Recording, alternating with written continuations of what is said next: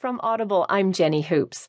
From the Washington Post opinion section, Dana Milbank writes The hypocrisy at the heart of Trump's campaign.